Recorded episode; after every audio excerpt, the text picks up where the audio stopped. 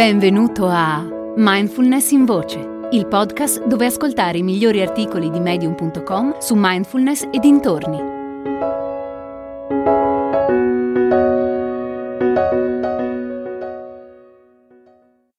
Mindfulness e formazioni mentali di Silvia Clare.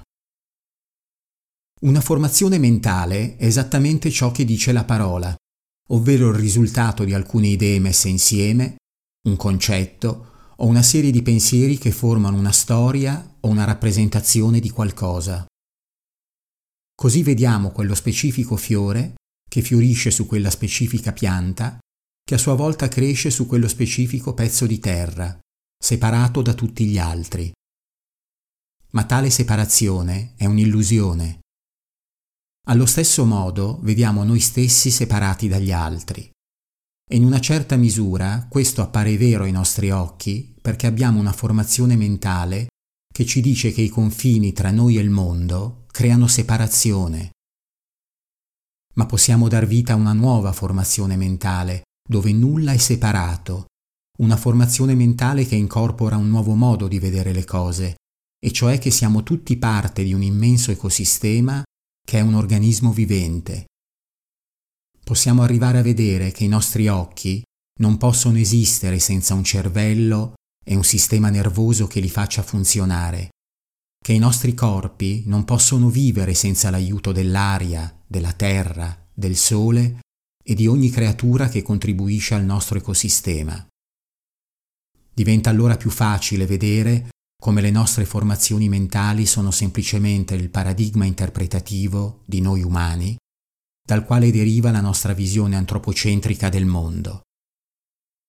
Quindi le formazioni mentali sono un insieme di idee che utilizziamo per interpretare le nostre esperienze. Non sono oggetti reali e indipendenti da noi, né come individui né come collettività. Questo lo si nota maggiormente quando cerchiamo di comunicare con persone che hanno una visione del mondo molto diversa dalla nostra.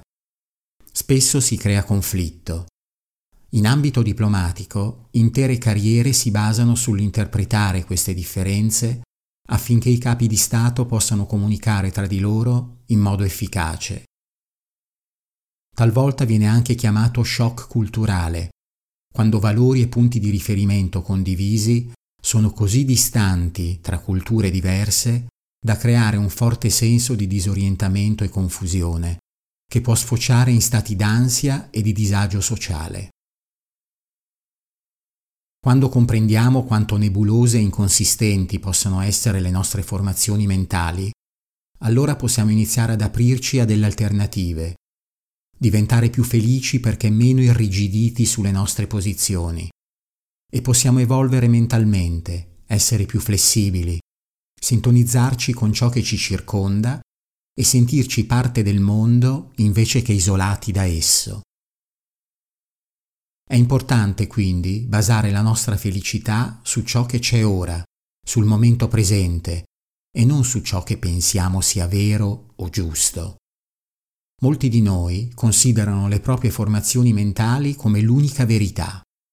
Litigano quando gli altri vedono le cose in modo diverso e si danno un gran da fare per sottolineare che loro hanno ragione e gli altri torto.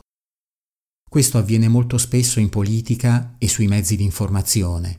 E quando comprendi questo processo è interessante fare un passo indietro e osservare come molte persone diventano ostaggio delle proprie formazioni mentali e della propria convinzione di essere nel giusto. Nella psicologia buddista questo è il quarto aggregato, le formazioni mentali. Hai ascoltato Mindfulness in Voce, il podcast di Mindfulness Bergamo, www.mindfulnessbergamo.net.